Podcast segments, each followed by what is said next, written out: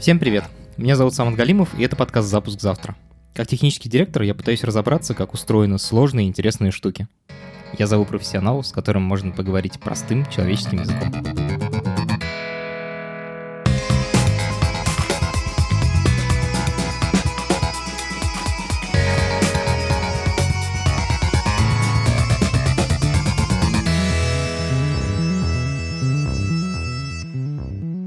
Когда я заканчивал универ, я очень хотел попасть в Яндекс, и меня туда не взяли. После этого я проплакал целый день. Потом я пытался устроиться в Google. Туда я тоже не прошел. Сегодня я попытаюсь разобраться, как же устраиваться на работу в компании FAANG. FAANG — это Facebook, Apple, Amazon, Netflix, Google. Обычно туда еще включает Microsoft. Как пройти собеседование в одной из этих компаний? Что делать, если тебя не берут? Как торговаться о зарплате? Где научиться правильно писать резюме? Обо всем этом мы поговорим с сегодняшними гостями. Некоторые из них сейчас работают в одной из этих компаний. Некоторые работали там раньше, а некоторые даже помогают другим специалистам устроиться на работу. Это подкаст студии «Либо/Либо», и мы его делаем вместе с сервисом онлайн-образования Яндекс Практикум. У Практикума есть курсы по разработке, по анализу данных, по веб-дизайну и по английскому языку. Если вы хотите освоить цифровую профессию, переходите на сайт Яндекс Практикум и учитесь. Всем привет, меня зовут Алина Вербенчук, я работаю в Лондоне в компании Google, и также еще я основала проект про менторство и карьеру в тек Verbetcetera. Алин, как ты попала в Google? Это долгая история. Я сама из Новосибирска, заканчивала я НГУ, востоковедение, и потом поняла, что я очень хочу на самом деле бизнес-образование, и поступила в высшую школу менеджмента в Петербурге, в СПБГУ. И потом меня, собственно, заметили, так бывает, заметили на LinkedIn и пригласили отправить свою заявку в Google. Я, собственно, так и сделала, отправила им свое CV. А на какую должность ты туда пришла? На самом деле это была работа с клиентами, и я работала в рекламе. И после того, как я проработала в Google год, я захотела пойти научиться кодить сама, потому что мне прям этого сильно не хватало. И, в общем, все эти знания мне помогли перебраться в YouTube, в Лондон. А дальше постепенно я перешла в продукт. Так что сейчас я работаю с продуктом, именно с запусками и с инженерами. За что ты сейчас отвечаешь в Гугле? И я работаю именно с инструментами для тех, кто создает контент. То есть ты когда заходишь, записываешь видео на YouTube, загружаешь, и потом переходишь там в аналитику. Этим всем занимается моя команда. И в частности, я фокусируюсь много на аналитике. То есть какие инсайты мы хотим креаторам давать, какие метрики мы хотим приносить. Это все довольно там интересная работа. То есть это если ты серьезный ютубер, то ты хочешь знать, кто смотрит твои ролики. И панель управления, панель такой статистики по тому, кто смотрит ролики, это делаешь ты. Да. Данные YouTube, мне кажется, это одна из самых шедевральных вообще вещей, созданных человечеством. Серьезно. Ты подумай, да, на YouTube загружается там 500 часов видео каждую минуту. Да, и потом 2 миллиарда людей смотрят это каждый день. 2 миллиарда?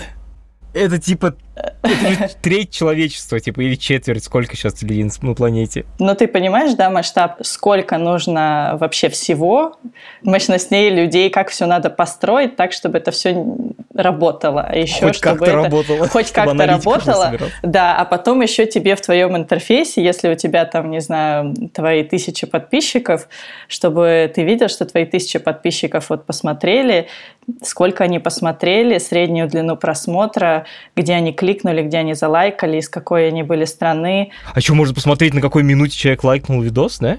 Это еще нет, но можно посмотреть, например, на какой минуте, буквально мы вчера это запустили, можно посмотреть, на какой минуте, например, люди там больше всего смотрели, на какой отвалились, на какой они смотрели непрерывно. Это очень с технической точки зрения серьезная такая вещь. Мне просто страшно представить, сколько там данных.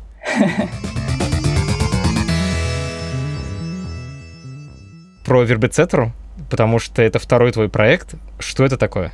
Да, я на самом деле сегодня, небольшой дисклеймер, я сегодня не представляю компанию Google, я скорее рассказываю про личный опыт. Verbetcetera — это проект, который родился из того, что я очень много помогала своим друзьям, знакомым, отчитывать резюме, давала какие-то советы по карьере, и постепенно, очень так плавно это перетекло в то, что однажды я зарегистрировалась на одной из платформ выпускников своей вот программы, где я училась, и там мне внезапно посыпались вопросы, мол, помоги, вот, не знаю, резюме мое посмотри и так далее. Я поняла, что на самом деле очень большой рынок, да, где люди помогают это делать за деньги. Я никогда это с коммерческой точки зрения не рассматривала.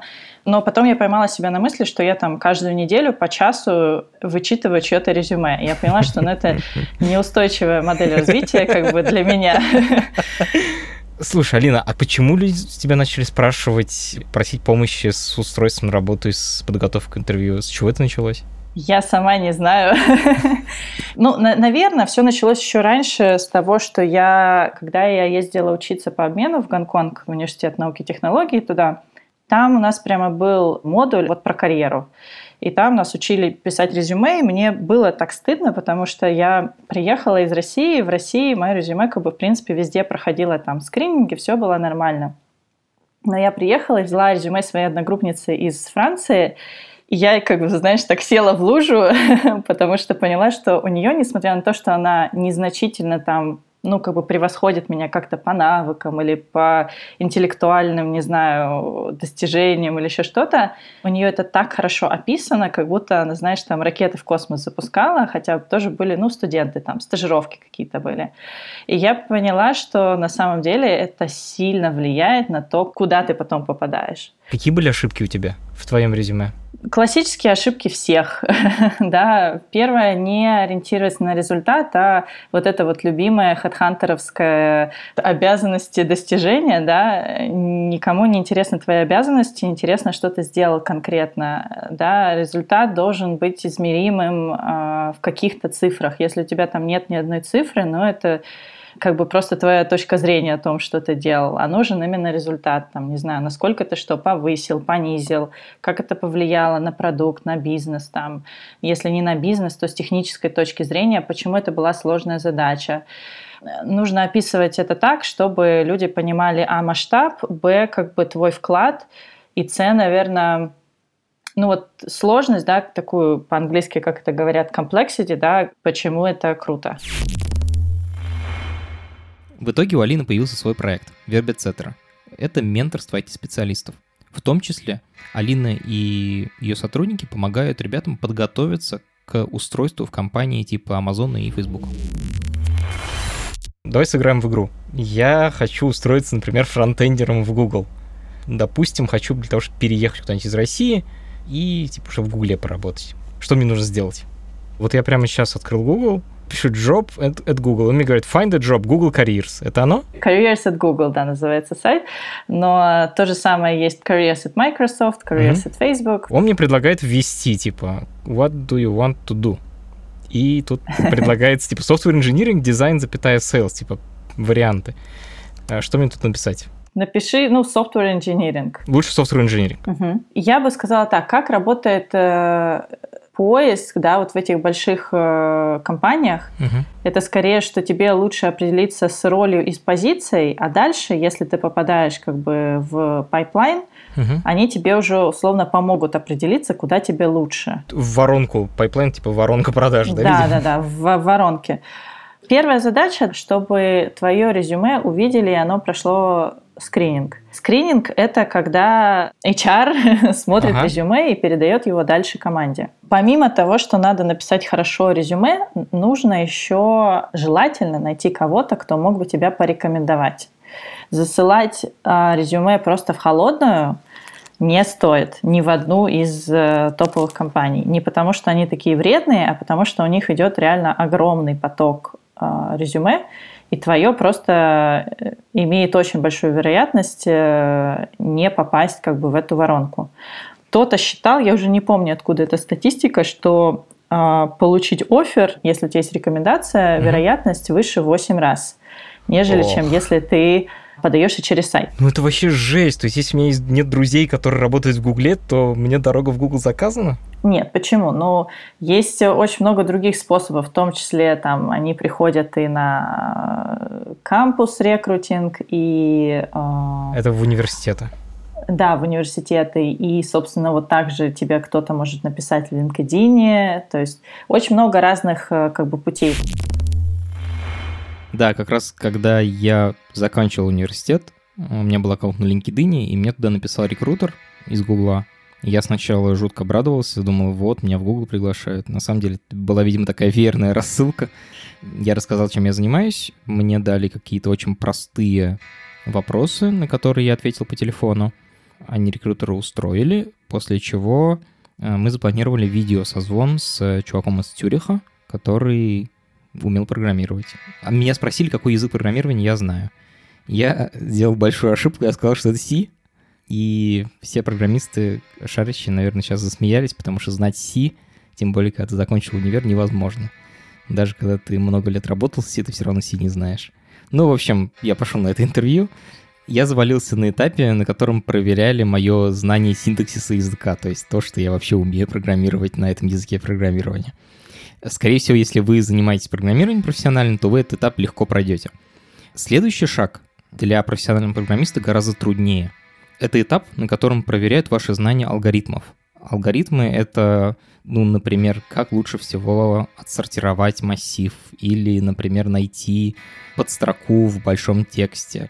Это все такие вещи, о которых нормальные, обычные программисты не задумываются, потому что это все уже давно реализовано. Ты просто говоришь текст, точка, найти строку, и в скобках пишешь строку. Или говоришь массив, точка, отсортировать, и он автоматически сортируется. То есть это все давно уже оптимально хорошо сделано.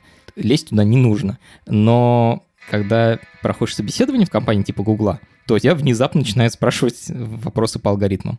Но к этим задачам на алгоритмы очень легко подготовиться. Надо просто прорешать много таких задач. Есть сайт LeetCode. Это самый популярный ресурс для подготовки к таким задачам. Вы заходите, их там тысячи этих задач, выбираете ту, которая вам нравится, загружаете свой исходный код на сайт, он проверяется автоматически. Если вы достаточное количество задач прорешаете, то вы легко решите такие задачи и на собеседовании тоже.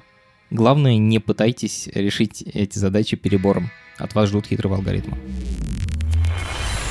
Из лайфхаков, несмотря на то, что это все удаленно, но вот у нас менторы все равно советуют тренироваться именно на листочке или на вайтборде. Прямо реально на белой доске фломастером пишут? Ну, я вижу твое выражение лица.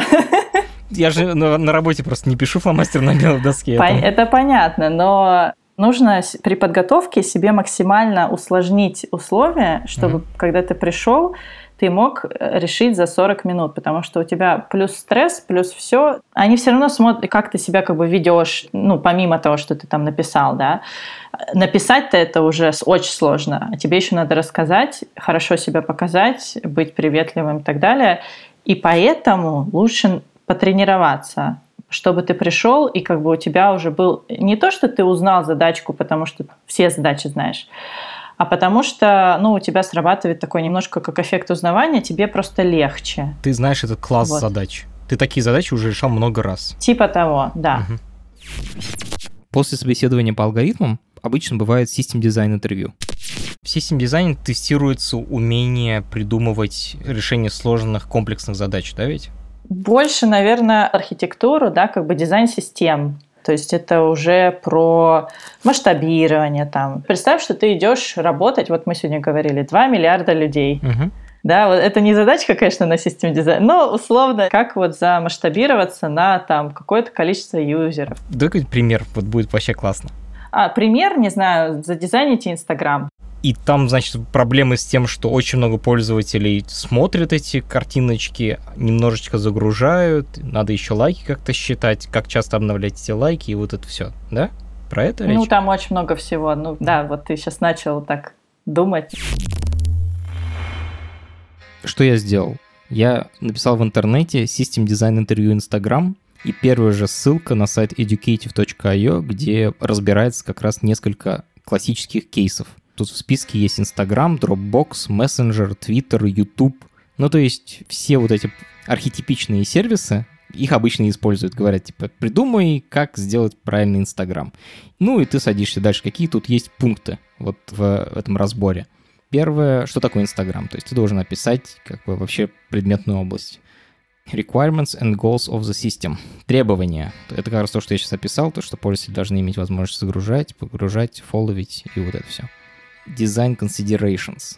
Имеется в виду, что люди гораздо больше смотрят фотки, чем их загружают. Low latency для просмотра. То есть не должно быть такого, что ты сидишь, ждешь, пока фотки загрузятся. Теперь capacity estimations. Ты должен посчитать, сколько примерно пользователей будут пользоваться этим сервисом. Дальше предлагается нарисовать структуру базы данных. Надежность. Придумываешь, как сделать так, чтобы даже если жесткий диск какой-нибудь умрет, то чтобы фотография ни одна не потерялась. Понятно, что здесь на самом деле важно не конкретные твои ответы, а скорее то, как ты думаешь и насколько ты широко вообще об этом мыслишь. Насколько ты способен, в очень дальнем приближении рассказать, как это в целом устроено, а дальше по запросу уже углубиться в любую из этих отдельных частей. То есть это такая уверенность в себе плюс реальный опыт построения каких-то больших систем. Я сейчас зачитал вам, один из разборов, но реально, если набрать Instagram System Design, то там десятки постов на медиуме, и можно просто посмотреть, как разные люди к этому подходят, и гораздо лучше понять, какие там есть подходы. Чем отличается мой путь в случае, если я продакт? Ничем. Отличаться будет, наверное, интервью в Google, в Amazon. Они будут тебя техническую часть спрашивать. Не так, возможно, как разработчика, жестко. И не столько, может быть, но, наверное, Google самый такой жесткий по техническим собеседованиям для продуктов. Там нужно уметь программировать? Систем-дизайн точно надо знать. Что спрашивают на продукт-дизайне? Например, вы менеджер продукта в Facebook, к вам приходит, директор продукта и говорит, что мы хотим сделать сервис поиска аренды жилья на Facebook. Какие ваши действия? Обоснуйте свой ответ. Я хочу пройти. Сегодня я сфоткал сломанный переходник свой для ноутбука и написал, сколько он стоил. И мне Facebook подсказал, что давай сделаем продажу товара. То есть у Facebook уже есть продажа товаров, есть маркетплейс. Я бы, основываясь на этом маркетплейсе, похожие пользовательские сценарии, но про жилье. Если я пишу пост, в котором говорю «хочу сдать», то мне нужно подсказывать, что хочешь ли ты сдать жилье. Панелька появляется, нажимаешь на нее, у тебя появляется окно, в котором тебе спрашивают базовые вопросы, метраж, район, сколько стоит и вот это все. И нажимаешь «Ок», появляется пост, который называется «Найм жилья». Как я? Возьмете меня? Если честно, нет. Мне кажется, у тебя такой, PM-разработчик. Я бы сказала, ты такой сразу пойдем строить. Не спросил, зачем, кому оно надо. Что я наделал? А давай правильный ответ. Можно... начать с того, что, чтобы принять правильное решение, тебе нужны какие-то данные. Ты начинаешь думать, насколько это подходит компании, не подходит компании, вписывается оно в стратегию, не вписывается, какие там есть эффекты. На самом деле на Facebook уже есть, часть такая маркетплейса, где можно сдавать квартиры. Можно, да? Поэтому... Я знал, что есть товары, а про квартиры я не слышал. Да, есть, но еще один такой момент, чтобы не попасть в просак, когда идешь на интервью в компанию, лучше изучить прям весь продукт досконально. То есть я помню, в Ютубе я когда на собеседованиях сидела, и мне люди я спрашиваю, как еще монетизацию придумать? И они мне такие, вот так. А я такая сижу и думаю, мы это уже выкатили год назад, и люди рассказывают это как инновацию. Поэтому лучше, заранее почитать, что у них уже есть.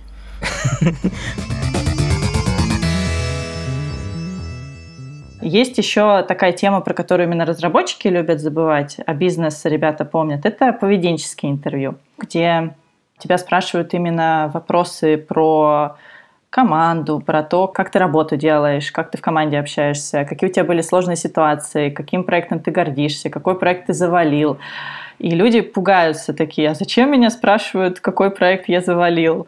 Но они на самом деле тебя спрашивают это не потому, что они тебя как-то унизить хотят, а просто хотят узнать, какие уроки ты из этого вынес.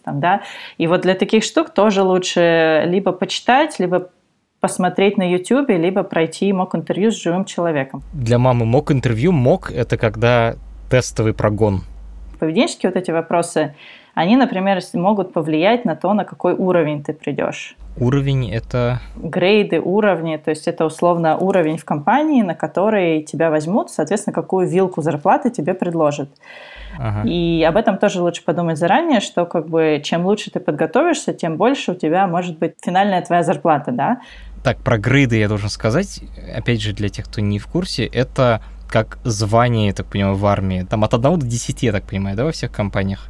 Ну, у всех компаний по-разному. Есть такой сайт levels.fyi. Uh-huh. Там можно посмотреть зарплаты даже, но они на Америку, поэтому они довольно как бы большие, uh-huh. и плюс они до налогов. Я прямо сейчас открыл, вот в Гугле L3 называется позиция, ну, типа самая нижняя, видимо, самая начальная. 187 тысяч долларов в год. Угу. Ну, это надо смотреть по локации, отнимать налоги, отнимать как бы все, плюс надо смотреть, что из этого base salary, что из этого бонус, что из этого стоки, ага. акции, поэтому там все интересно, то есть это когда уже люди доходят до оффера, они обычно такие, ну все, я все принял, ага. но самые такие, знаешь, как сказать, прошаренные ребята, они еще торгуются. Есть видео на YouTube, которая, по-моему, так и называется по-английски что-то типа «How I negotiated 300k offer». Ну, то есть там разработчик рассказывает, как он между 3 или 4 компаниями, как он, в общем, так умело напроходил интервью, что в итоге он там дошел, по-моему, в Airbnb или где-то до 300 тысяч долларов в год. Как это считать? Как понять, что вот эта зарплата вот в этой локации, это нормально? Если я в этой локации никогда не был, и вообще рассуждать там про зарплаты в год я не привык, например. У меня зарплата в месяц на руки в России, как бы обычно. Давай так, алгоритм по шагам. Идем на Glassdoor, либо на Levels. Дальше берем там усредненную условно зарплату. Дальше идем на сайт, который называется Tax Calculator. Для определенной страны, там, не знаю, Germany tax calculator, US tax calculator, забиваем сумму в год, и он тебе сам считает, сколько это у тебя в итоге выходит. Примерно оно получится примерно вот так. Дальше есть такой сайт, Numbeo. Сайт обалденный, есть все, там стоимость продуктов, стоимость транспорта, стоимость жилья, вообще все-все-все, и примерно прикидываешь. Вот на этом моменте очень многие люди, особенно которые хорошо зарабатывают, например, в России, они такие, ой, ну нет, я не поеду, потому что по моему опыту, может быть, вы иногда даже можете чуть-чуть там, если это супер какая-то зарплата, условно, в Москве, угу. вы можете чуть-чуть, например, потерять, но, например, потом бах, не знаю, рубль падает, и вы не то что теряете, а вы выигрываете. Окей, спасибо большое, Алина. Спасибо вам. Вот я в Google не устроился, а мой университетский товарищ Витя Милованов после университета прошел собеседование в Microsoft, уехал в Америку и с тех пор живет там. Он сначала работал в Microsoft, потом в Амазоне, а сейчас делает свой стартап в области машинного обучения. Сейчас я звоню в Редмонд. Редмонд — это город около Сиэтла, где находится штаб-квартира Microsoft, чтобы узнать у Вити, как он построил свою карьеру. Как ты вообще оказался в Америке? Потому что мы с тобой вместе учились в МГУ. Ну, это, кстати говоря, была довольно простая часть. Microsoft в то время проводил программу для студентов, когда они ездили по миру и набирали людей из университетов. На 5 курсе я записался в эту программу, и они назначили предварительное собеседование где-то в Москве, куда прилетела команда из Microsoft Dynamics CRM, и я, собственно, с этой командой интервьюировался. Они мне дали оффер, который был валиден начиная с следующего года. Это все происходило осенью, соответственно, они ждали целый год, пока я закончу университет, потом сделали мне визу, и 1 октября следующего года я начал работать на кампусе Microsoft в Bellevue. Офигеть! А чем ты им так сильно понравился? Ну, собственно, они задавали довольно простые, типичные, я бы сказал, для собеседования программистов вопросы, не очень много алгоритмов. На начальном уровне они не спрашивали даже динамическое программирование или что-либо подобное. И я, собственно, думаю, что у меня просто был достаточно опыта, потому что я до этого участвовал в Олимпиадах. Ну так, не очень успешно, я бы сказал. 100-е место по России — это не самая лучшая позиция. Но да, я знал как бы базовые алгоритмы, у меня был какой-то опыт программирования на тот момент. Ну и, соответственно, с опытом программирования и знанием алгоритмов я мог пройти это собеседование. Да. Оно было на русском или на английском? Собеседование было на английском. И то есть они тебе сделали прям такой полный комплект, они тебя прям перевезли, сделали визу? Ну да, когда какая-нибудь из компаний типа Microsoft, Facebook и Amazon дают оффер, они дают так называемый relocation package, который, собственно, включает попытку сделать визы, какие-то деньги на переезд, либо непосредственно дают возможность перевести все вещи, которые у тебя есть. Витя переехал в Америку и начал работать в команде Microsoft Dynamics CRM. CRM — это Customer Relationship Management. Это супер скучная программа, в которой ведут учет менеджеры, которые общаются с клиентами. Типа, кому и когда позвонил, что они ответили, когда следующий звонок, и вот это все. Это дико скучно. Что происходило дальше? А дальше я просто решил, что Microsoft платит мало, и решил устроиться в Amazon. А как ты вообще узнал, сколько платит Amazon? У меня были знакомые, у которых мужья или жены работали в Амазоне. Но, конечно, основной источник информации — это Glassdoor был на тот момент.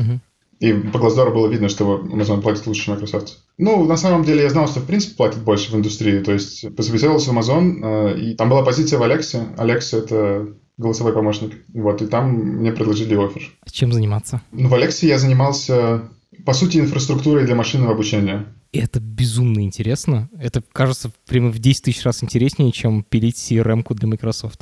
А это точно, да. Слушай, а как это происходило? Вот ты как бы подумал, так, в Амазоне гораздо круче. Что ты дальше сделал? Хороший вопрос. Мне кажется, у меня были какие-то знакомые, которые уже работали в Амазоне, и они меня туда зареферили. Это на самом деле увеличивает твои шансы быстро получить ответ на твое резюме. Зареферили — это значит передали своим внутренним HR и сказали, вот классный перец. Ну, если очень вкратце, то да, но, опять же, я не знаю, как это устроено точно в Амазоне и Фейсбуке, но в Microsoft это была просто внутренняя утилита, где я мог залить чужое резюме на вакансию, которая уже видна публично. И это попадает типа сразу на самый верх? Нет, не попадает, но просто увеличивает немного более интерес, на мой взгляд. Я не уверен на самом деле в этом, потому что у меня были случаи, когда я заливал резюме людей, и они не получали отклика в течение долгого времени, несмотря на то, что, на мой взгляд, резюме, которое я видел, ну, то есть я бы без вопросов вообще пригласил на собеседование. Офигенно. Так, ладно, тебя зареферили. Как происходил процесс собеседований? Они назначают полный раунд интервью, когда ты приходишь онсайт в компанию. У меня это было 5 интервью, из которых на моем уровне на тот момент были только кодинг-интервью, то есть я решал алгоритмические задачи, по сути.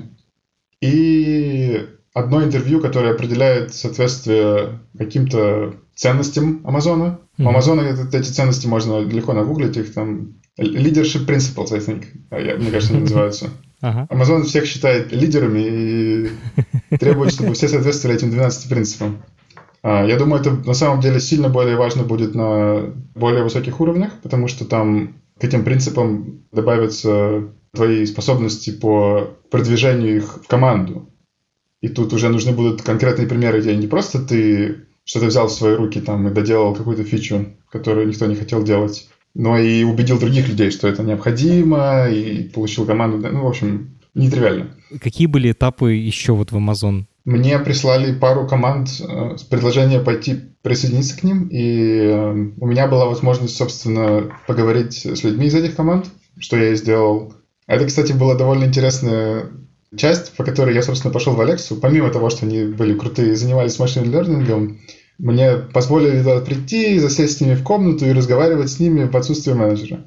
Что было довольно приятно, потому что я мог узнать work-life balance, как плохо у них или как хорошо у них живется, нет ли у них, не знаю, там, пожаров ежедневных на деплойменте. А в другой команде со мной пришел разговаривать VP of Development или VP of Product. О, господи, вице-президент. Это типа 5-й уровень, мне кажется, или 6-й. Если я правильно понимаю, это был VP of Product, что означает, что он был не только далек от меня по уровню, то есть не мог ответить на мои нормальные вопросы о том, что меня ожидает в команде, так он еще и не был разработчиком, то есть он не очень много знал про детали того, с чем мне придется работать. Но зато рекламировал свою команду просто очень-очень-очень-очень сильно.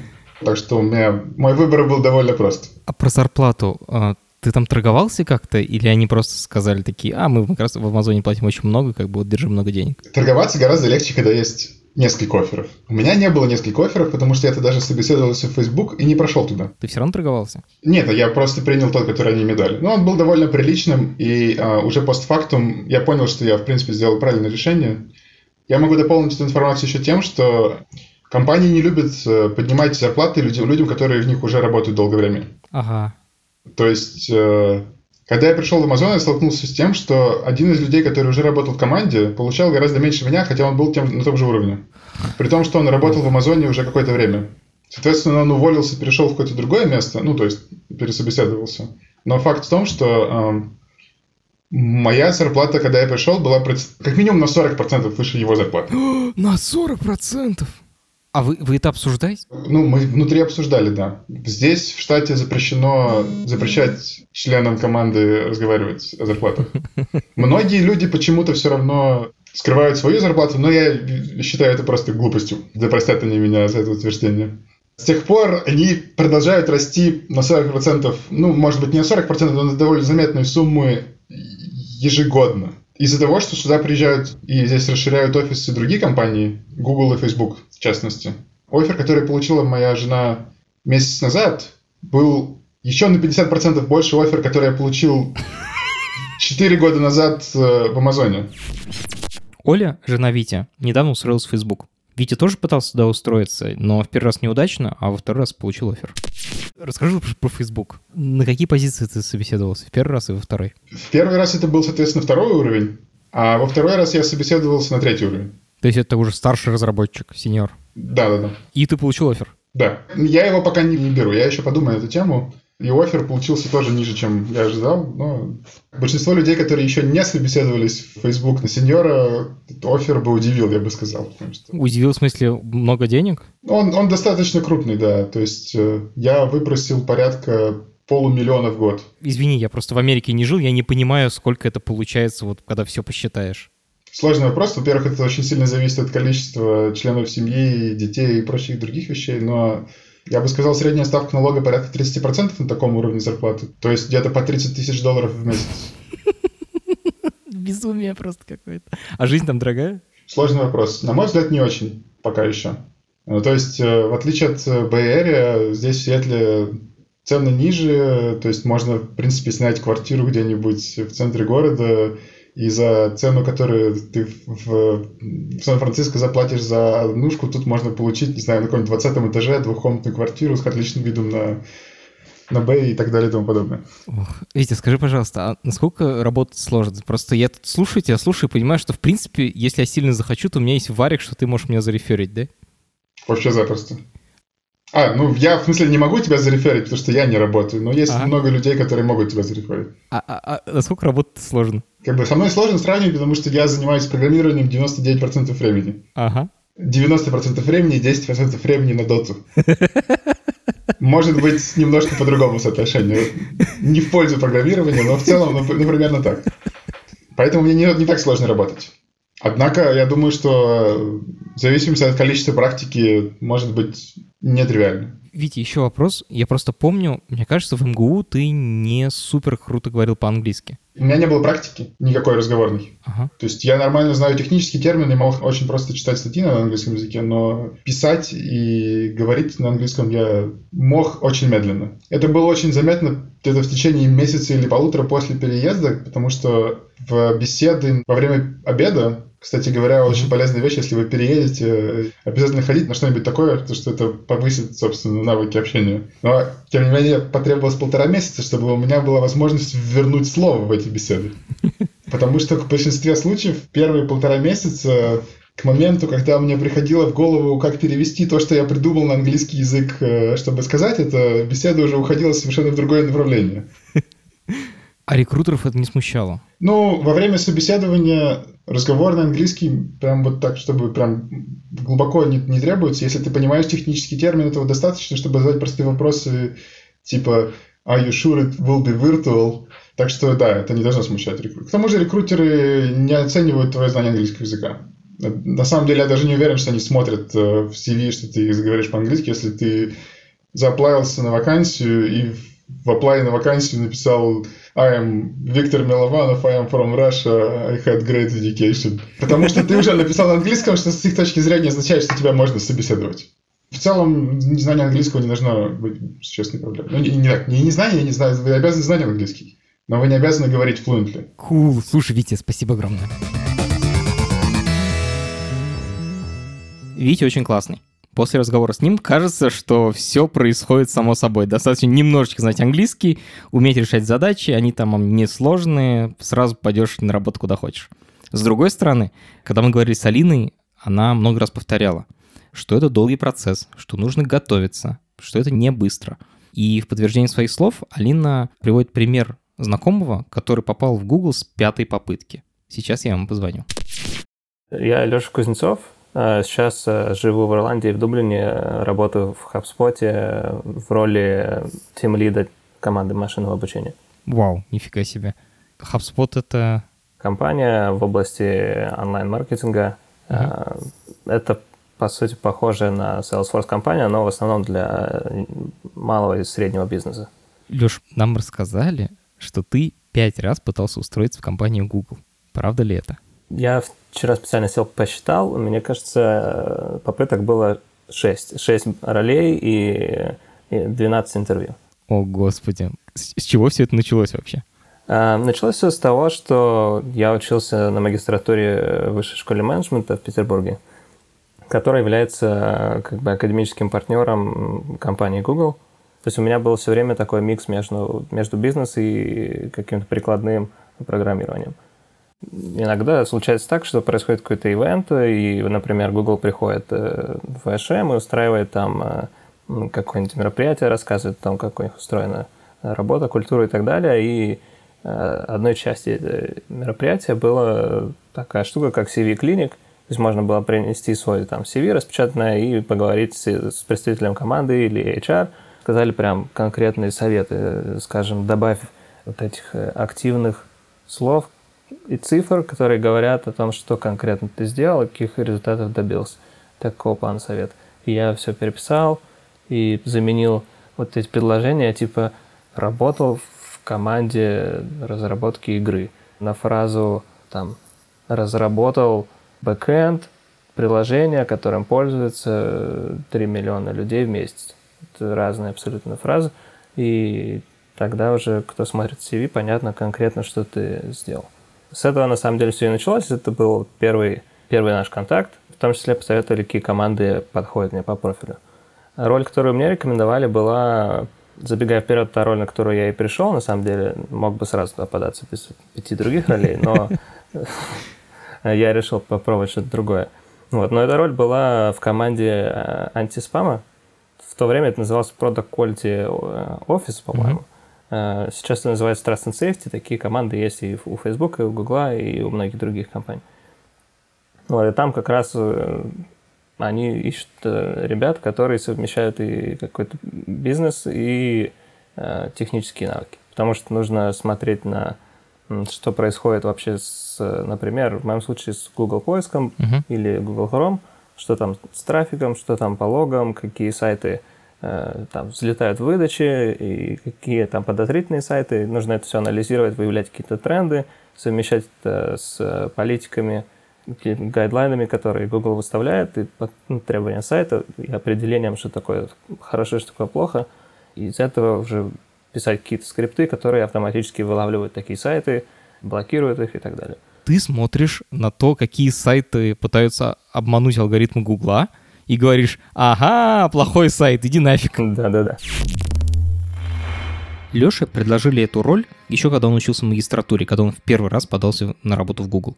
Тогда он от нее отказался, потому что, во-первых, хотел закончить учебу, а во-вторых, его ждала стажировка в Австралии. На летних каникулах Лёша подался на работу в Google еще раз, но дальше первое собеседование не прошел. Ну вот ты поговорил с представителем команды, а что дальше? Дальше вот мне HR написал, что они решили закончить на этом этапе. И здесь обычно, может, многие просто бы сказали окей или проигнорировали. Я еще написал фоллоуап и спросил, есть ли хоть какой-то фидбэк. В большинстве случаев тебе в такой ситуации ничего не ответят или темплейтный месседж отправят. Но мне повезло, и там сказали, у тебя просто было недостаточно энтузиазма или что-то такое. То есть глаза я не горели. Говорю, да-да-да. Я прям интервью говорил, у меня вот тут семестр по обмену, я не знаю, получится это или нет. Не было такое, что я бегу к ним и хочу только с ними. И ты понял, что больше про это говорить не надо уже, да? Да-да-да. Надо полностью отдаваться там и все. То есть, как правило, если тебе отказали в какой-то роли, это не значит, что компания с тобой больше не хочет иметь никаких дел. То есть это просто, может, не подошла команда или ваши вот эти тайминги не совпали, как у меня было. То есть нет, это... Ну, это не нет. То есть можно снова пробовать, да? Но, как правило, там все равно у них в системах заложено вот это, что ты не можешь податься раньше, чем через полгода или год. Чтобы ты их не заспамил, видимо, да? Чтобы не задедосил. Да-да-да.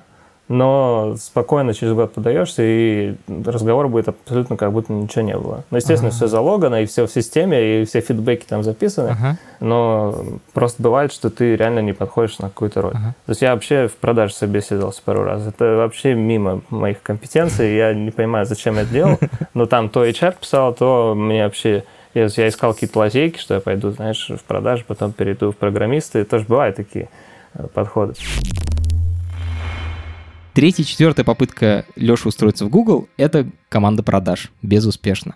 Пятая попытка — это YouTube. Тоже мимо. За это время Лёша успел закончить магистратуру и набраться опыта работы. Наконец, шестая попытка увенчалась успехом. Лёша оказался в команде борьбы со спамом Гугла в Дублине. А ты как, вообще не расстраивался от этого всего? Нет, по-моему, в момент, тот конкретно, конечно, расстраивался. То есть ты такой, вот эта роль... Интересно, я же так хочу, и потом тебе говорят, нет, такой обламываешься. Но если это сделать там 7 раз, то как-то оно уже рутиной становится. Я так понимаю, ты это уже делал на потоке, то есть ты был профессионалом прохождения интервью. Да, что и рекомендую всем. Прям набивать, это навык просто. Раз 10 сделаешь, и уже понятно, как это работает. Офигеть, мне кажется, большинство людей, которых я знаю, за всю свою жизнь меньше 10 интервью проходит. Да. Лёш, ты готовился как-то специально к этим собеседованиям? На самом деле, к большинству из них я слабо готовился. А вот когда последняя была, вот как раз в команду антиспама, там я посидел дня 3, может быть, почитал все, что мне порекомендовали почитать. А ты прямо спросил у них? Типа, о чем мне почитать? Я спрашивал у них, у меня еще были контакты прямо из команды этой. И я с ними заранее как бы созвонился, и все, что они могут посоветовать, знаешь, публично тебе. А как ты вообще нашел контакты этих людей, как ты познакомился с ними? Просто с универа были. А если нет такого, то как делать? Можно во всех бомбить в LinkedIn, тоже ответят, кстати. Ага. Просто из той команды, которая тебе нужна, и спрашиваешь у них, типа, советы, что по чему. Да. То есть в команде же там, может, человек 30 работать, всем написал, один ответил, вот уже достаточно. Огонь. А тебе потом так писали, когда ты уже работал в Гугле? Да, мне много кто писал, и я отвечал и скидывал все, что публично можно пошарить, правильно? Вау. Вот это круто. На самом деле, даже такие штуки, смотри, есть, всем могу порекомендовать почитать книжку «How Google Works».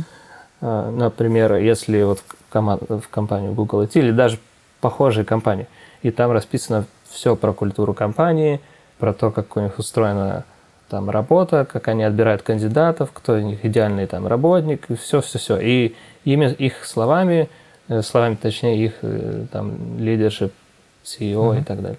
А это правда? Или такая типа красивая картинка? Нет, там все...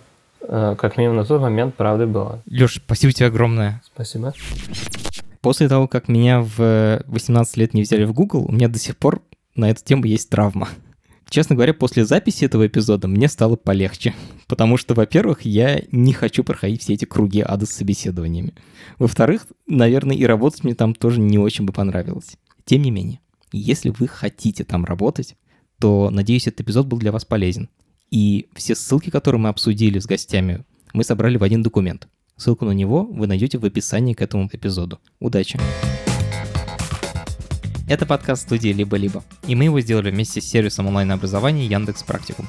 Над подкастом работали редакторы Юлия Яковлева и Андрей Борзенко, продюсер Павел Боровков, звукорежиссер Павел Цуриков. За джингл спасибо Алексею Зеленскому.